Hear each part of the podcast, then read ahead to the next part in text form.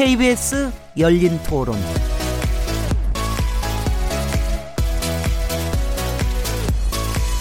안녕하세요. 묻는다, 듣는다, 통한다. KBS 열린 토론 진행자 시민 김진혜입니다.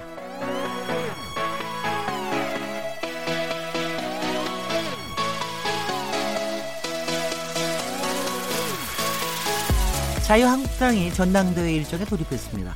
황교안 전 국무총리, 홍준표 전 대표에 이어 오세훈 전 서울시장까지 공식 출마 선언을 하면서 자유한국당 당대표 도전에 도전한 후보만도 벌써 10명 가까이 됐는데요. 자유한국당 차기 당대표가 누가 되느냐에 따라서 정부와 여당과의 관계, 향후의 보수 통합, 야권발 정계 개편에도 상당한 영향을 줄 것으로 보입니다. 오늘 KBS 열린 토론에서는 자유한국당 전당대회를 인물 중심으로 분석해보고 향후 파장을 전망해 보겠습니다. 2월 8일 KBS 열린 토론 지금 시작합니다.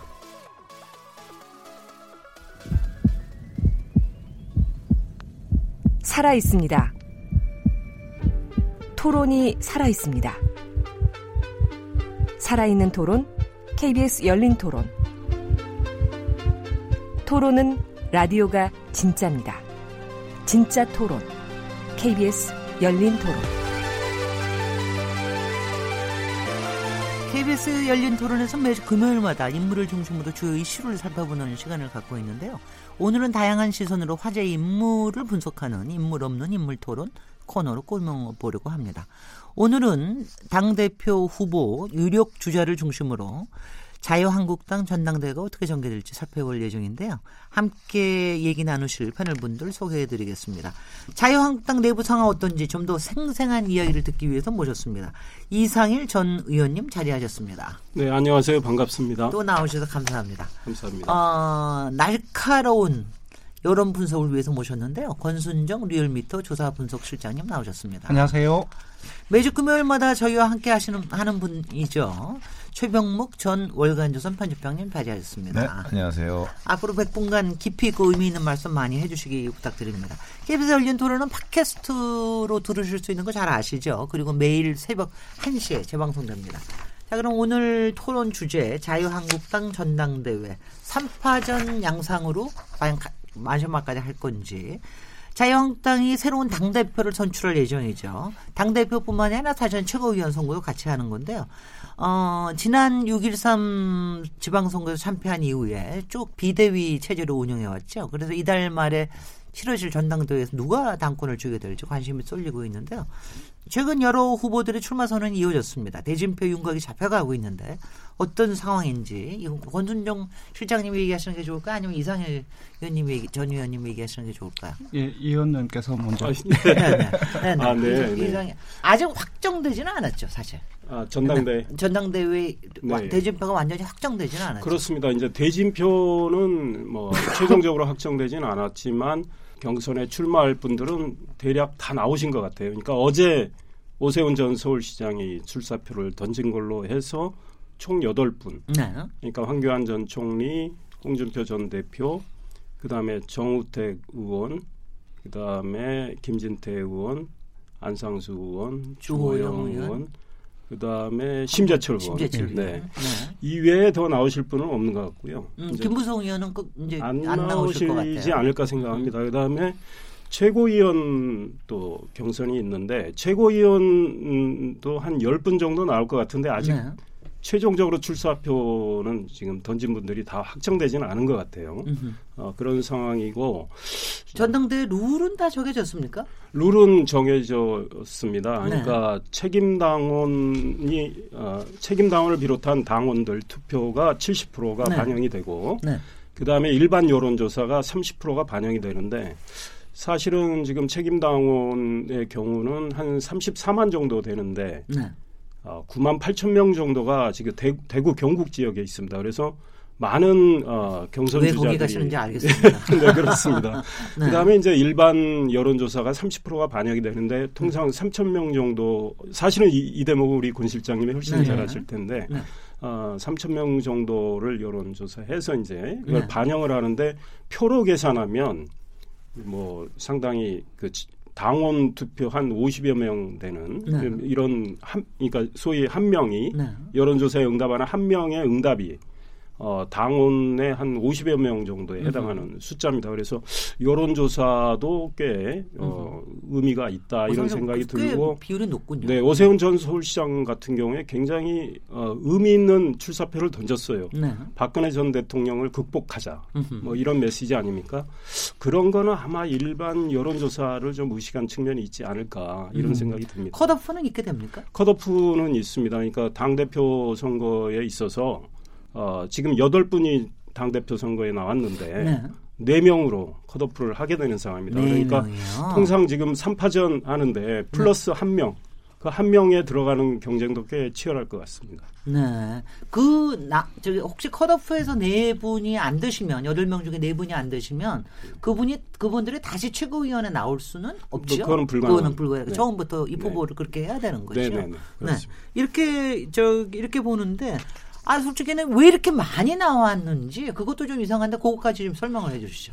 어, 한국당이 최근 뭐 한국당이 뭐 나름대로 비대위가 어, 좀 노력한 측면도 저는 뭐 평가를 할 만한 게 있다고 봅니다. 아, 그러니까 비대위 전에 당의 개파 갈등이 굉장히 심했는데 어, 김병준 위원장 체제에 대해서 평가가 여러 가지 있을 수 있지만 그래도 개파 갈등을 좀 뭐 수면 밑으로 잠재운 측면 그다음 뭐 성에 다 찬다고 할 수 없지만 뭐 당협위원장들 어, 어느 정도의 인적 청산 이러면서 한국당에 대한 뭐 특히 어, 보수층에서의 그 어떤 기대감이 좀 올라간 측면 그 다음에 어, 경제나 여러 가지 것들이 좀 어려운 데서 오는 또 뭐 문재인 정부에 대한 어떤 실망 이런 것들이 이제 한국당으로 음흠. 좀 가는 어떤 반사이득 이런 것들이 있어서 이제 한국당이 지지율이 조금씩 올라가고 있지 않습니까? 네. 이러기 때문에 내가 이 당을 좀 이끌어 보겠다 음. 이런 생각을 가진 분들이 많았던 거죠. 게다가 이번에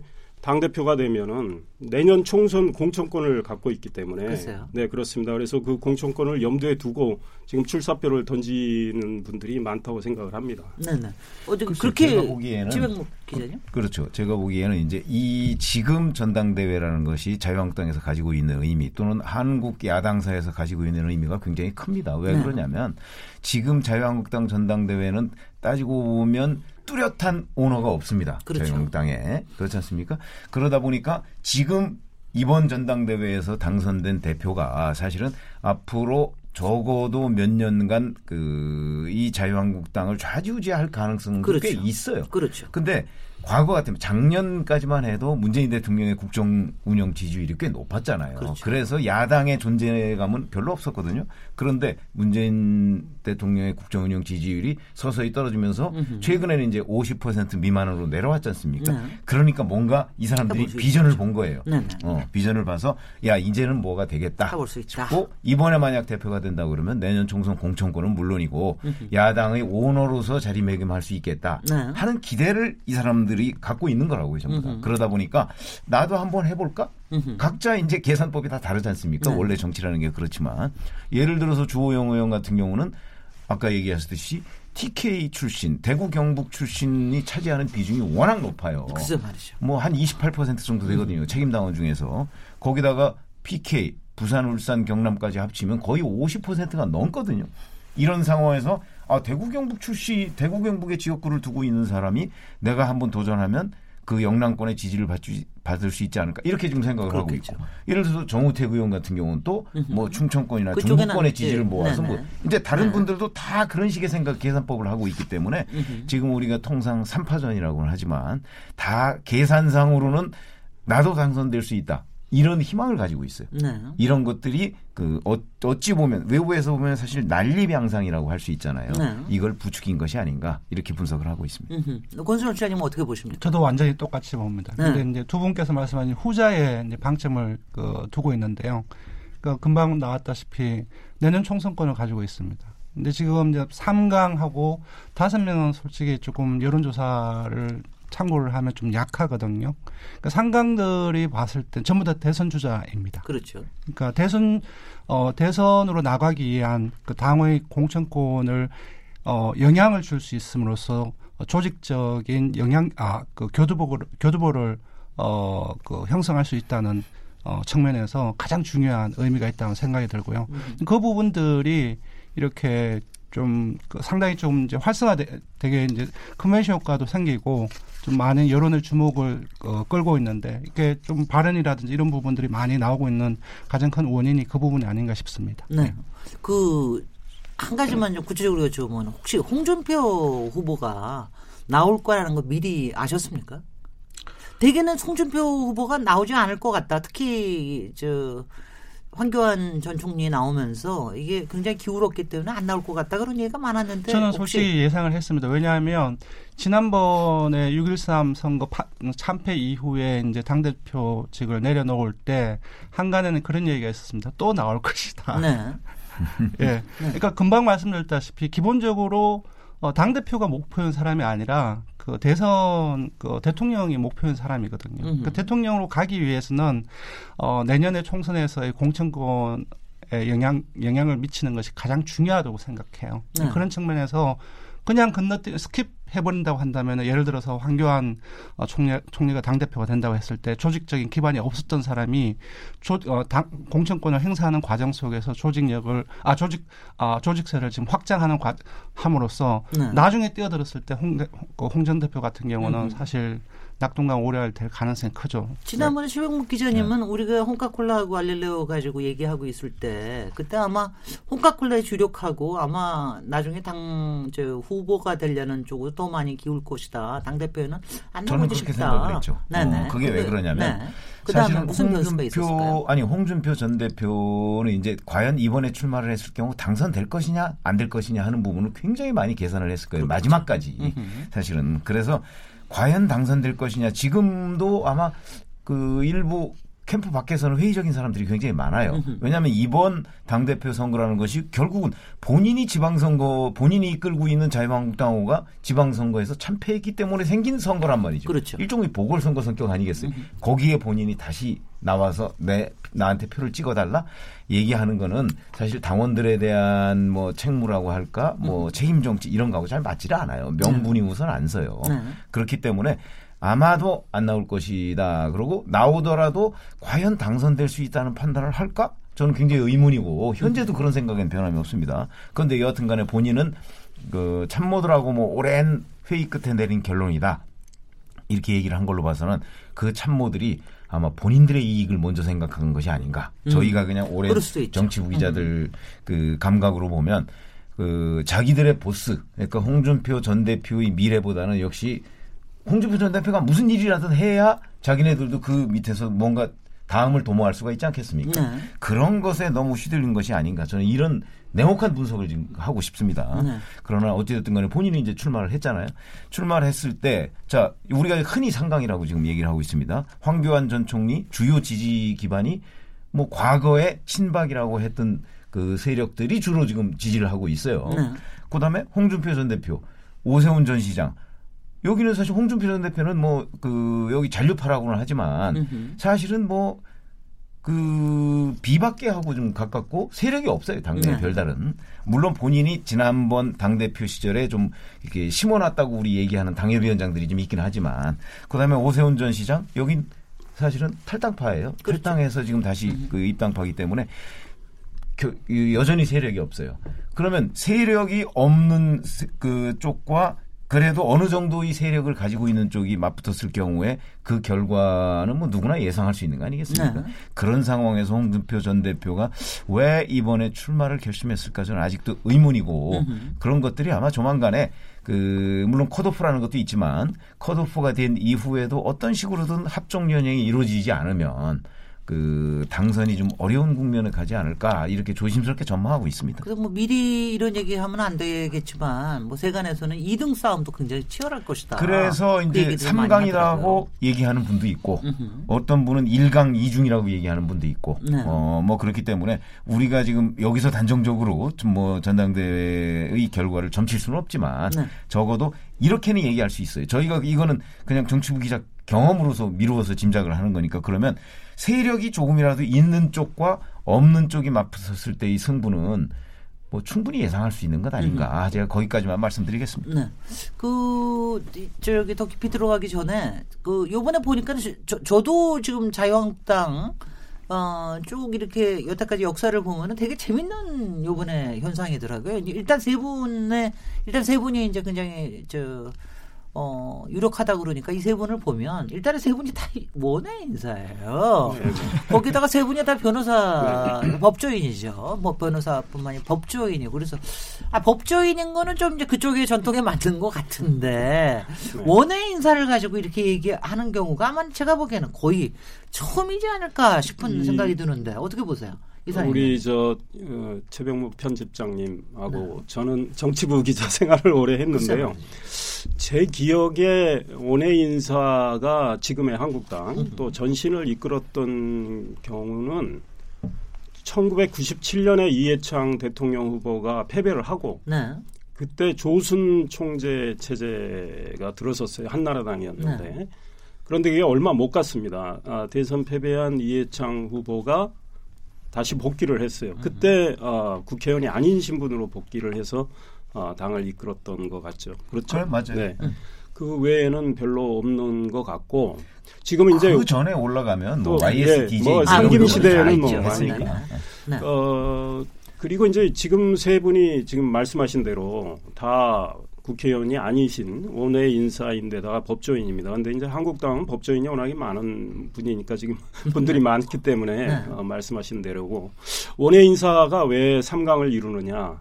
그런데 사실은 다 인지도가 굉장히 높은 분들이에요. 그렇죠. 그러니까 황교안 전 총리의 경우는 정치 신인이죠. 국회의원을 해본 적은 없지만 홍준표, 오세훈 어, 두 분은 어, 국회의원도 하셨고 또 이미 홍준표 전 대표는 당 대통령 후보로 뭐 지난해 어, 지지난해, 지지난해. 대선에 에, 출마하셨던 거고 오세훈 전 시장도 국회의원 한 다음에 서울시장 두 번 했던 분이고 네.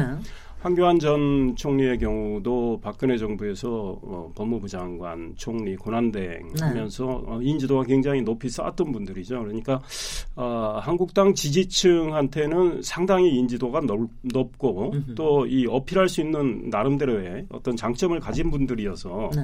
지금 현역 의원들이 중진들도 나오셨단 말이죠. 주- 현역 중에 가장 다수는 심재철 전 국회 부의장 5선이시거든요. 네.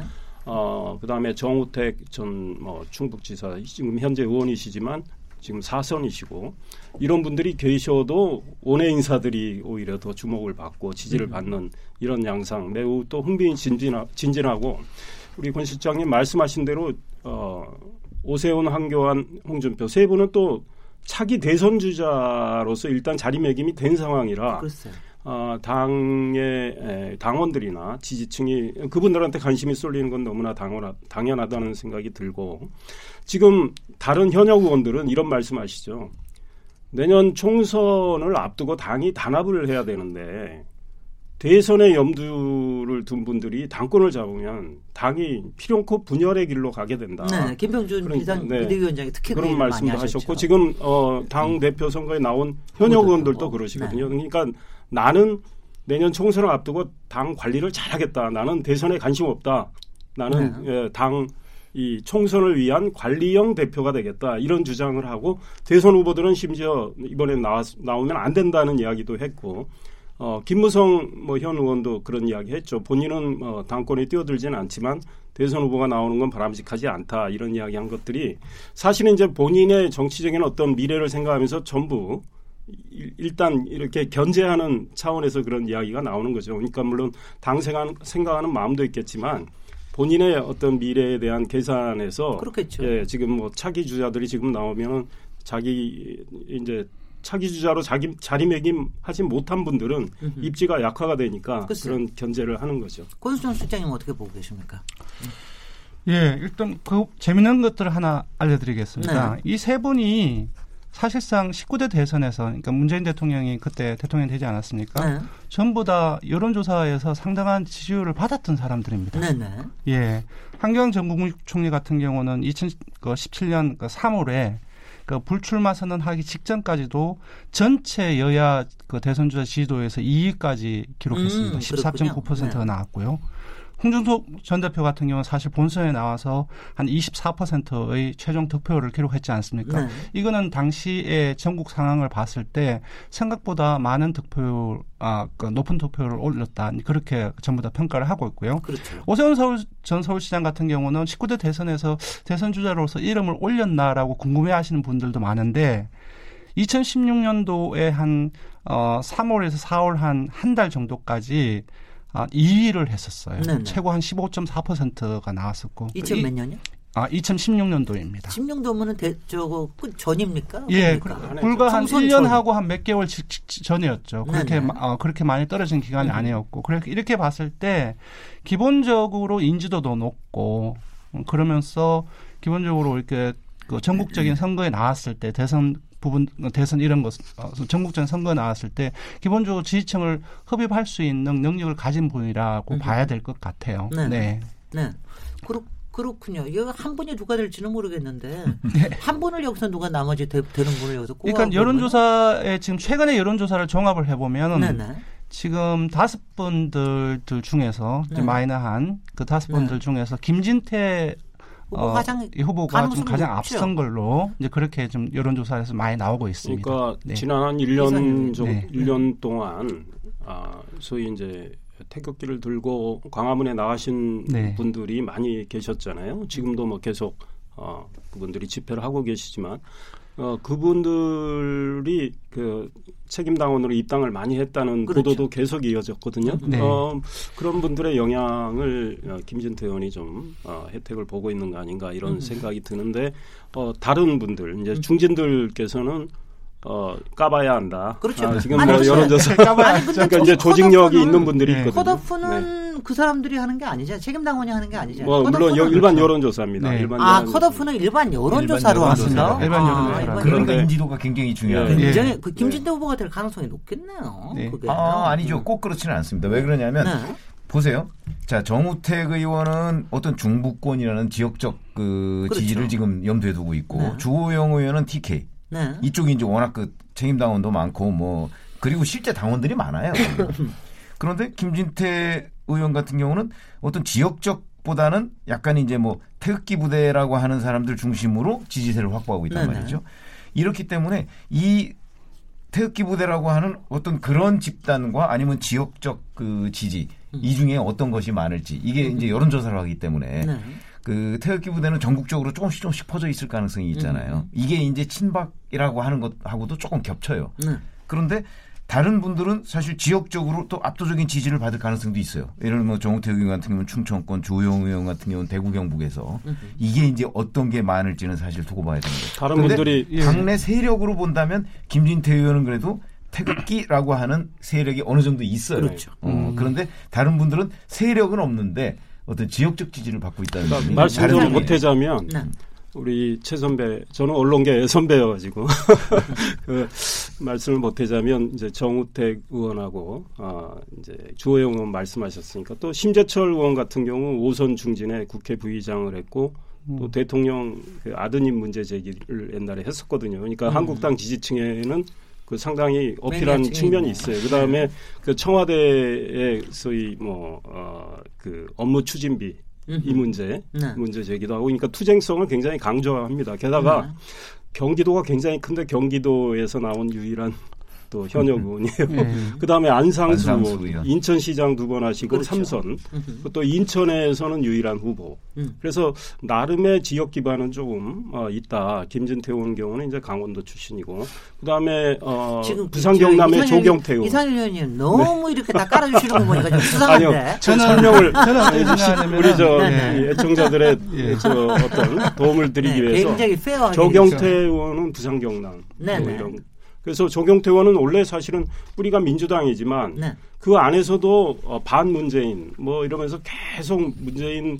옛날에 당 대표 시절부터 어, 굉장히 비판을 많이 했다가 이제 한국당으로 오신 거죠. 네. 새누리당으로 원래 왔죠. 네. 그러니까 나름 뭐 지지 기반이 지역 기반은 좀 있다 이렇게 생각해서 다들 나오신 것 같아요. 예, 예, 저는 김진태 의원이 어, 절대적으로 유리하다라고 생각해요. 네. 왜냐하면 컷오프 어, 여론조사 같은 경우는 우리가 흔히 아는 일반 국민이라고 했을 때 아, 각 정당의 일반 국민은 다른 타당의 그 지지층까지 포함하는 여론조사가 아닙니다. 그렇죠. 대부분 이제 일반적으로 본다면은 자당의 지지층이라고 하는 사람들.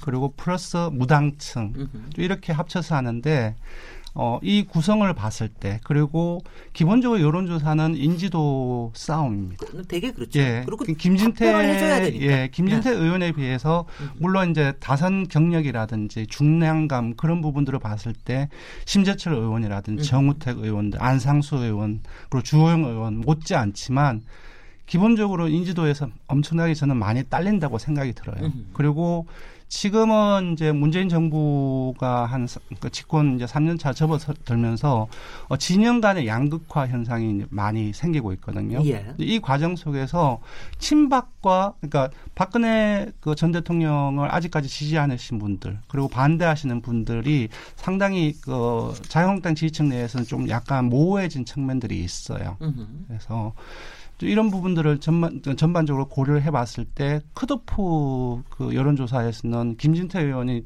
상당히 유리하다. 저는 그렇게 봅니다. 예. 그래서 그 그렇게 해서 네 명이 그러면은 어, 이 컷오프 되기 전에도 토론회가 있습니까? 그 후- 후보 토론회가 지금 있고? 사실은 네. 저 현재 일정대로라면 그게 없습니다. 물론 토론회를 어, 좀더 그래요? 확대. 네 그렇습니다. 네. 그래서 지금 아 소위 네.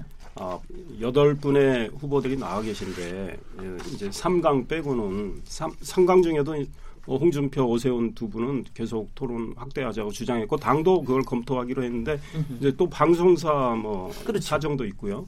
그런데 지금 나머지 다섯 분들 중에 어떻게 컷오프 되기 전에 한 번도 TV 토론이 없느냐? 당내 토론회라도 있어야죠. 아, 이런 말씀을 네. 근데 이제 그게 음. TV 토론을 원하죠, 다들. 네, 네. 그런 상황이고 그래서 어 지역의 일종의 사개 권역으로 나눠서 어, 소위 합동연설회가 있는데 네. 합동연설회 어, 두번 정도 하고 컷오프가 결정되는 거로 근데 이제 네. 그게 TV 네. 토론은 방송사 사정도 있잖아요. 그럼요. 어, 그래서 두 네. 번 정도가 지금 그 확정이 됐는데 네. 그것도 이제 사실은 그 좀 유동적이에요. 어, 이런저런 여러 가지 사정 때문에 그래서 이제 TV 토론을 좀 확대하자 이런 주장들을 하고 있죠. 자, 이제 이제 컷오프 됐다고 치고요. 저희 죄송합니다. 후보들은 얼마나 마음이 힘드실 텐데.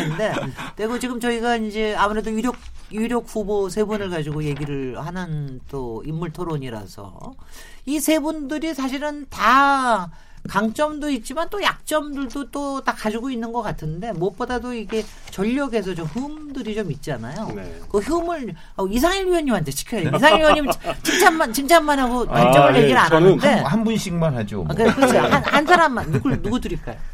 누구 드 오세훈 드립시다. 네.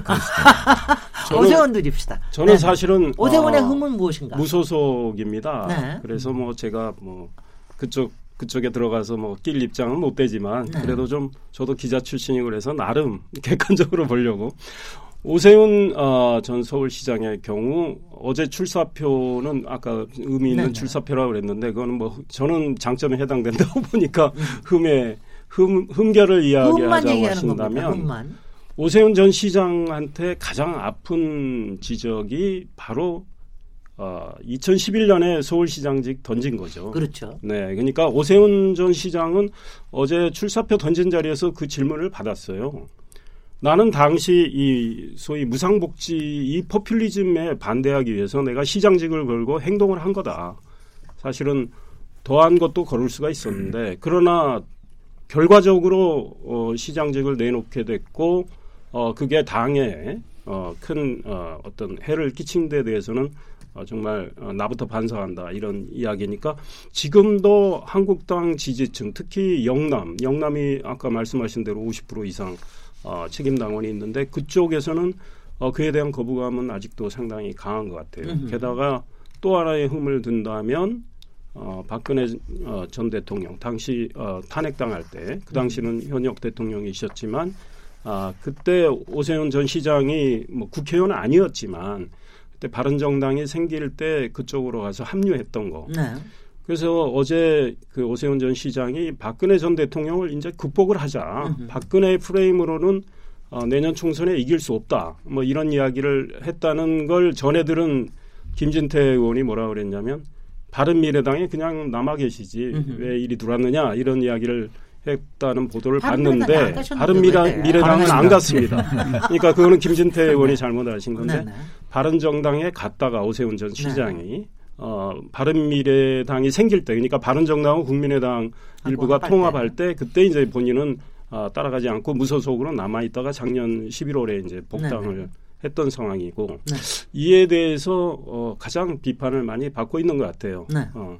우리 저기 최병훈 기자님은 저는 어느, 하셔야 어느 분을 할당해 주시겠습니까? 글쎄 가장 어 그, 역시 무게감이 좀 있으니까 황교안 전 총리 흠이 뭡니까 황교안 사실 전 총리. 황교안 전 총리에 대한 논란은 네. 입당 때 그리고 앞으로도 아마 계속될 겁니다. 왜 그러냐면 지금 현재 더불어민주당이 황교안 전 총리를 그 표적으로 삼아서 공격을 하지 않고 있잖아요. 일부러 네. 저는 일부러라고는 얘기 안 했고 아니 그러나 일부러 지금 뭘 그게 바로 일부러 그게 바로 황교안 전 총리의 가장 큰 약점입니다. 그 무슨 얘기냐면 바로 이제 시중에서 그 왜 황나땡 이런 거 들어보셨죠? 네네. 어, 황교안 나오면 thank you. 이거 네. 이제 더불어민주당 당원이나 더불어민주당 쪽에서 그렇게 생각을 하고 있다는 건데 바로 그게 황교안 전 총리의 약점이다. 무슨 얘기냐면 바로 박근혜 대통령이 탄핵을 당할 당시에 국무총리였다. 그 때문에 탄핵된 대통령 밑에서 대통령 권한대행을 했지 않습니까? 그렇죠. 그러니까 박근혜 정부의 마지막 총리예요. 그러니까 황교안 전 총리가 만약에 정치권에 진입해서 뭐 책임 있는 자리에 간다면 결국은 탄핵 프레임을 벗어날 수가 없다. 그게 제일 큰 약점이고요. 네. 그다음에 바로 이제 공안 검사 출신입니다. 네. 어, 그것이 바로 강한 보수 색채. 이런 것들은 이제 사실 이게 자유한국당 어떤 당권 주자로서는 도움이 될 수도 있어요. 네, 당권 주자로서 그렇죠. 그러나 당권 주자를 벗어나서 만약에 대권 주자의 반열에 들어갈 때 이 강한 보수 색채라는 것이 과연 도움만 될 것이냐, 음흠. 확장성에 오히려 장애물이 되는 것 아니냐 네. 이런 지적을 피할 수가 없고 그다음에 또 하나는 바로 정치권에 들어온 건 이번이 처음이라는 겁니다. 그렇죠. 어, 그러니까 정치력이 검증이 안 돼 있어요. 그러니까 언제 언제 넘어질지를 총리가. 이제 특히 이제 기자들이 가서 어떤 정치적인 질문 만약에 대표가 된다고 하면 정치적인 질문을 굉장히 많이 할 텐데. 그거 굉장한 순발력과 정무적 감각이 필요한 부분이거든요. 그런 부분에서 실언을 하거나 뭐 이럴 가능성이 굉장히 많아요. 네. 어? 그리고 바로 정치는 이제 구도라고 흔히 얘기하는데 그 구도를 설계하는 데 있어서 본인의 능력이 굉장히 중요해요. 그렇죠. 어, 말 한마디 가지고도 그런데 할수 있는데. 과연 참모의 도움만으로 그걸 극복할 수가 있을까 하는 의문이 생길 수밖에 없고 또 하나 이건 거의 원죄에 해당하는 건데 본인은 뭐 전혀 문제가 없다고 얘기를 합니다만은 병역 면제 본인? 본인 본인 은 문제가 없다고 하죠. 네네. 왜냐하면 그 병역 면제 사유가 단마진이라는 피부병이에요. 두드러기라는 어. 거예요. 네. 근데 이 단마진 때문에 군을 안 갔단 말이죠. 네. 그런데 군을 안 갔는데 그 후에 사부시험에 붙고 바로 공안 검사를 수십 년 동안을 했단 말이죠. 그렇죠 말이죠. 어, 이제 그 약을 뭐 10여 년 넘게 넘었, 저, 먹었다고는 하지만 네. 이런 것들이 과연 그 안보 정당을 자처하는 자유한국당의 뭐 대표 후보나 또는 앞으로 대권 후보가 된다고 하면 얼마나 많은 그 공격의 화살을 맞을까. 어, 이런 두려움이 저는 자유한국당 당원들한테도 있을 거라고 생각을 합니다. 그게 네. 가장 큰 약, 저 몇 가지 약점 중에 하나입니다. 그 홍준표 후보는 뭐 본인의 흠결 같은 거 잘 의식도 안 하시고 계시는 것 같지만 우리 시장님이 찾아볼게요. 스스로 예, 고해, 그 이전에 간단하게 황교안 전 총리는 지금 의혹이 상당히 많아요. 네. 지금 이제 국동론 아 국정농단의 진- 책임 부분과 함께 어, 대선에 있어서 현미경을 갖다 대면은 정말로 가볍지 않은 사법농단 연루 의혹도 있고요. 음흠. 세월호 수사 외압 의혹도 있습니다. 홍준표 전 대표 지금 아닙니다. 황교안. 그 황교- 부분은 황교안을 좀- 더, 더 예. 넣고 싶다 예. 이거지. 예, 한 사법농단 일곱가지, 연루 의혹이라든지 모양이에요. 세월호 수사 외압 의혹이라든지 네. 그리고 거기다가 국정원 여론 조작 아, 조작 사건 수사 방해 의혹까지 있습니다. 이 부분들 같은 지금 세 개 의혹들 같은 경우는 음. 가볍지 않은 거거든요. 네. 그래서 그런 부분들이 나중에 대선 가도에 들어갔을 때 현미경을 여권에서 갖다 댔을 때 과연 살아남을 수 있을 것인지 그 네. 부분들을 봐야 되고요. 네. 그건 뭐 의혹이니까 사실이 아닐 수도 있는 글쎄요. 거죠. 네. 네. 지금 의혹이지만 사실은 않을 수 있지만 여러 가지 정황들은 문서라든지 그런 부분 많이 나오고 있고 네. 여러 과정들 속에서 지금 어 지금 얘기는 안 되고 있지만 나중에는 본격화될 가능성이 높고요. 음. 지금 홍준표 어, 전 대표 같은 경우는 사실 참 대단한 분입니다. 많아서 싸움닭이잖아요. 흠결이 흠결이 많아도 예, 괜찮은. 그, 그 혐결을 스스로는 혐결이라고 네. 생각하지 않아요. 네. 예를 들자고 한다면 어떤 어, 여성관에 대한 부분들, 가부 가부장적인 여성관의 부분들 같은 경우는 그것은 당연하다라고 생각하는 부분들 많기 때문에 좀 뭐 단점을 더 큰- 지적하기도 좀 어렵긴 하지만 제가 봤을 때는 무엇보다도 경쟁력의 부분에 있어서 어 작년 그6.13그 지방선거를 당 대표로서 어 치렀는데 참패를 했지 않습니까? 네. 이 부분들이 과연 이제 총선이라든지 이후의 대선에서 끌고 나갈 어떤 리더십을 행사할 수 있겠느냐? 네. 라고 하는 당원들과 이제 국민들의 의구심을 떨쳐버릴 수 없는 부분들이 있고요. 그리고 이제 홍준표 전 대표와 같은 경우는 사실 어, 시대 정신과 저는 결부시켜 봐야 된다고 생각해요. 지금 이제 남북 관계 이 부분들도 예전에 이제 대결적 어 그런 어떤 냉정적인 어떤 분위기가 많이 그 와해되고 있지 않습니까? 음, 그런 과정 속에서 아직까지도 어 남북 관계에 대한 어떤 여러 이벤트들을 위장 평화 쇼라고 하는 입장을 아직까지도 고수를 하고 있거든요. 네. 그래서 제가 봤을 때는 이 안보 분야, 그러니까 남북 관계에 있어서는 이후에 그 20, 그 20대 어, 대선에서도 시대 정신의 한 축으로서 어 음, 국민들이 생각할 것으로 생각하는데 이 부분에 있어서 그러니까 남북 관계에 대한 시각 이 자체에서 상당히 약점을 가지고 있다고 저는 생각해요. 그두 네. 번째로는 어그 시대 정신의 남북 관계와 관련된 시대 정신뿐만 아니라 어, 국민들의 삶과 관련된. 그러니까 지금 이제 산업 구조 이 자체 고용 구조 이 부분들이 구조적으로 이제 고용을 창출하기 힘든 상황이 되었고 그 과정 속에서 국가의 역할들 특히나 재분배의 어떤 기능 이 부분들이 중요시 어, 생각이 어, 생각을 하고 있고 그거는 이제 국민 여론들이 이 재분배에 대한 생각은 시간이 가면 갈수록 물론 이제 그 국가 예산을 쓴다는 부분에서 여론 조사를 해보면서 여러 갈등이라든지 첨예하게 나오는 부분들이 있지만 전체적으로 본다고 한다면은 이제 시간이 갈수록 국가의 재분배 역할에 대한 어떤 네. 동의하는 여론들이 어, 많아질 것이라고 생각이 드는데 이제 기억하시다시피 어, 경남도지사 시절에 이제 무상급식 이 부분들이라든지 그리고 네. 진주 이런 어그 그 폐쇄라든지 그런 폐쇄. 부분들에 서 재분배의 기능에 대해 상당히 어, 반대하는 어떤 성향을 가지고 있습니다. 그래서 이 두 축의 남북 관계라든지 그리고 이제 경제적인 부분, 재분배, 그러니까 소득 어, 불균형을 완화시키는 방법의 문제에 있어서 어떤 시대 정신에 조금 이제 좀 반대되는 네. 성향을 가지고 있고 이 네. 부분들이 사실 가장 큰 약점이 아닌가라는 생각이 들어요. 네. 근데 그, 그 말씀을 아신, 안 하시나? 제가 보기엔 가장 적이라고 생각하는 막말 프레임. 여기서 벗어났다고 생각하시는 모양이에요? 전혀 아니에요. 그러니까 지금 오늘도 네. 이제 사실 그 6.13 지방선거 패배 이전에 여러 가지 어떤 남북 관계 여러 이벤트들이 있지 네. 않았습니까? 기억하시겠지 모르겠지만 위장평화쇼라는 부분들을 계속 들고 나왔거든요. 근데 음흠. 지금 그 2차 북미 저- 그 정상회담과 관련해서 여러 가지 어떤 어, 일정이라든지 네, 그런 이슈에 나왔죠. 대해서 이제 논평을 하실 때 위장 평화라는 얘기를 지금 아직까지도 하고 있거든요. 음흠. 그런 어떤 그거는 네. 제가 말 잘라서 좀 죄송한데 그건 나중에 사실이 될 수도 있는 거 아니에요? 여기서 나중에. 또, 아, 여기서 음. 또. 아니 그러니까 지금 제가 말씀드리는 여기서 두 분이 싸우시지 말라고. 아니 아니 싸우는 게 아니고 지금 현재 홍준표 전 대표가 얘기하는 위장 평화쇼라는 건 완전히 틀렸다 지금 이걸 전제로 얘기를 하시는데 음. 그건 나중에 사실이 아, 될 수도 있어요. 네. 그러니까 여기서 지금 제가 끝까지 단정적으로 얘기할게요. 얘기할 건 아니에요. 최 선생님 제가 끝까지 얘기할게요. 네. 그러니까 저는 틀렸다라고. 얘기를 한 것이 아니라 제가 바라보는 시대 정신과 관련해서 음. 그 시대 정신에 그 일치하는 철학이라든지 접근법을 가지고 있느냐. 그 부분에서 제가 생각하는 약점을 얘기했을 뿐이지. 네. 그래서 잘못됐다고 얘기한 적은 아- 한 번도 없거든요. 자, 여기서 이 이제 저기 좀, 뭐야 우리가 토론해야 하는 건 아니니까 토론해 네. 하는 오늘 거니까 상관없는 일이죠. 오늘 흠결에 대해서는 이렇게 얘기하고요. 우리가 2부를 시작할 때는 본인 홍보를 이제 피력하는 거로 시작을 하면 훨씬 더 잘 될 것 같으니까는 여기서 잠깐 쉬었다가 토론 이어가도록 하겠습니다. 지금 여러분께서는 KBS 열린 토론 시민 김진애와 함께 하고 계십니다.